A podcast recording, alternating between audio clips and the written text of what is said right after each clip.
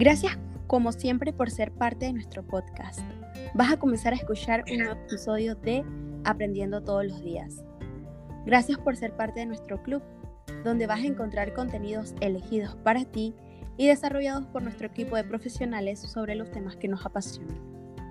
Como saben, el tema está relacionado con presupuesto, control de gestión y cómo este beneficia a las organizaciones.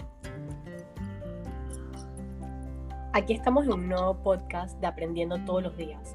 Hola de nuevo y bienvenidos si es tu primera vez con nosotros. Nuestros nombres, el mío María Estela y el mío Paola Michelle. Como siempre, tocaremos temas informativos que aportan en tu día a día como empresario.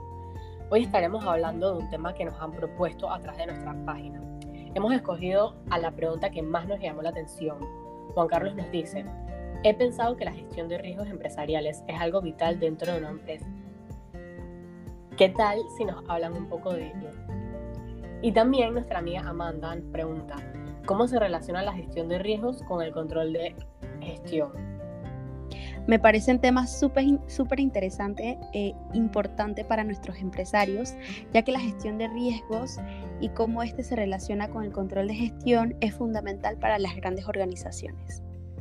Así es. Eh, ¿Qué tal si para comenzar primero, por qué no explicamos qué es la gestión de riesgos empresariales? Me parece buena idea. Bueno, en mi perspectiva, la gestión de riesgos de la empresa precisamente se trata de cómo esta organización trata los riesgos y las oportunidades que afectan a la creación o conservación de su valor agregado. Em, y esto refiriéndome a la misma organización, que se define entonces como un proceso que es llevado a cabo en una organización por por ejemplo, una junta directiva, gerentes y empleados. Eh, de esta forma es aplicado en el establecimiento de estrategias y es diseñado para identificar todos los posibles eventos potenciales a futuro que pueden afectar y de esa manera mitigar el riesgo con el fin de mantenerlos en consonancia con el apetito de riesgo de la organización. Entonces de esta manera vamos a poder proporcionar una seguridad totalmente razonable y de esa forma eh, lograr el objetivo planteado de la empresa. Amiga, ¿qué opinas tú? Bueno, en mi opinión por riesgo empresarial, comprendo que todos los elementos que pueden generar incertidumbre o inestabilidad al interior de una empresa es considerado como un riesgo pero sin embargo, este riesgo no siempre tiene que suponer a una amenaza. También puede generar oportunidades que la empresa debe ser capaz de identificar y de aprovechar. ¿Sabes? Es decir, del riesgo también se puede sacar provecho de una situación y verlo como una mejora para la empresa. Eh, Pau, ¿tú qué crees que entonces pueden hacer las empresas para mitigar el riesgo? Muy interesante tu pregunta, colega y yo considero que todas las organizaciones deben establecer una estrategia y ajustarla periódicamente, siendo conscientes siempre de las oportunidades en constante cambio para poder crear valor, lo que hablaba anteriormente, ¿verdad? Y de estos desafíos que se presentarán en la búsqueda de ese mismo valor. Para ello necesitan el mejor marco posible para poder optimizar esta estrategia al máximo y su desempeño. ¿Qué más puedes añadir tú? Ok, eh, se puede decir que es ahí donde entra en juego la gestión del riesgo empresarial.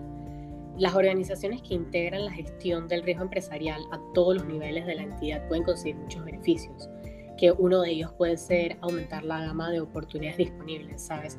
Que esto quiere decir que al tener en cuenta todas las posibilidades, tanto los aspectos positivos como también los negativos del riesgo, la dirección puede identificar nuevas oportunidades y desafíos únicos asociados con las oportunidades actuales. Que no sé, eh, tú Paola, ¿cómo crees que se pueda identificar el riesgo?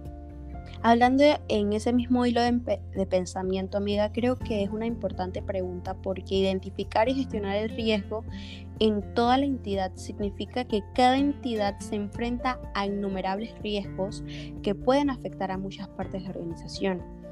Y ojo, a veces un riesgo puede originarse en una parte de la entidad, pero puede afectar a otra totalmente distinta. Exacto, exacto. Yo, a mí me gustaría agregar otro beneficio de una gestión eficaz, que sería aumentar los resultados positivos y las ventajas a la vez que se reducen las sorpresas negativas.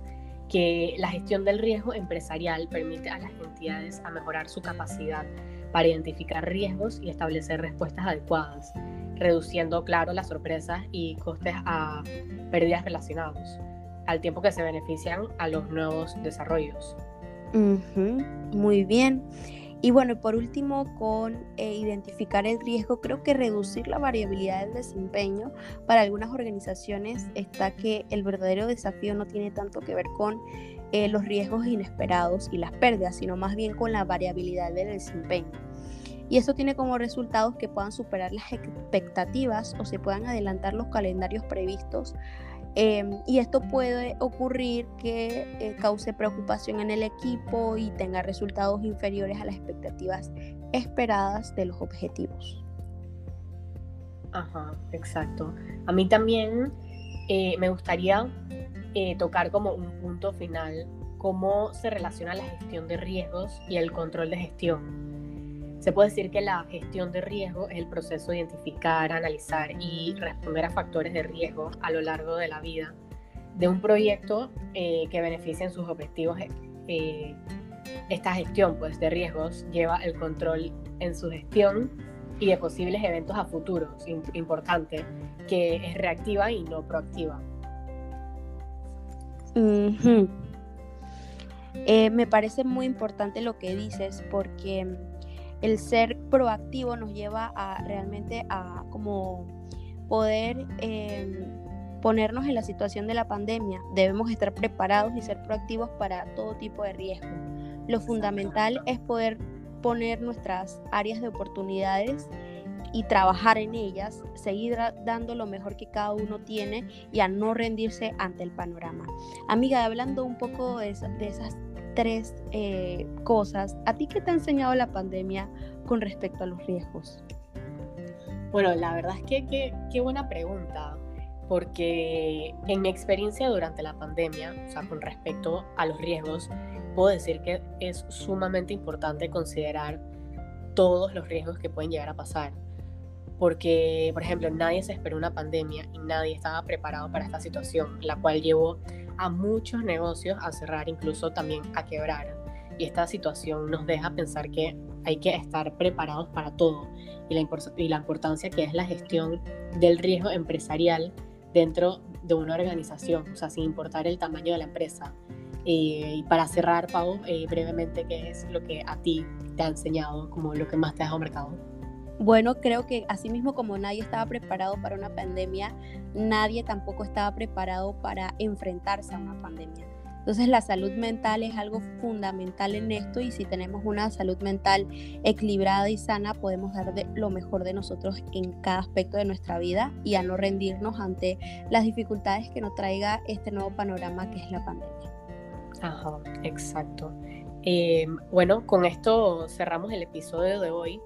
Recuerden que todos los jueves a las 8 pm estrenaremos, estrenamos, perdón, eh, episodio nuevo y recuerda seguirnos en todas nuestras redes.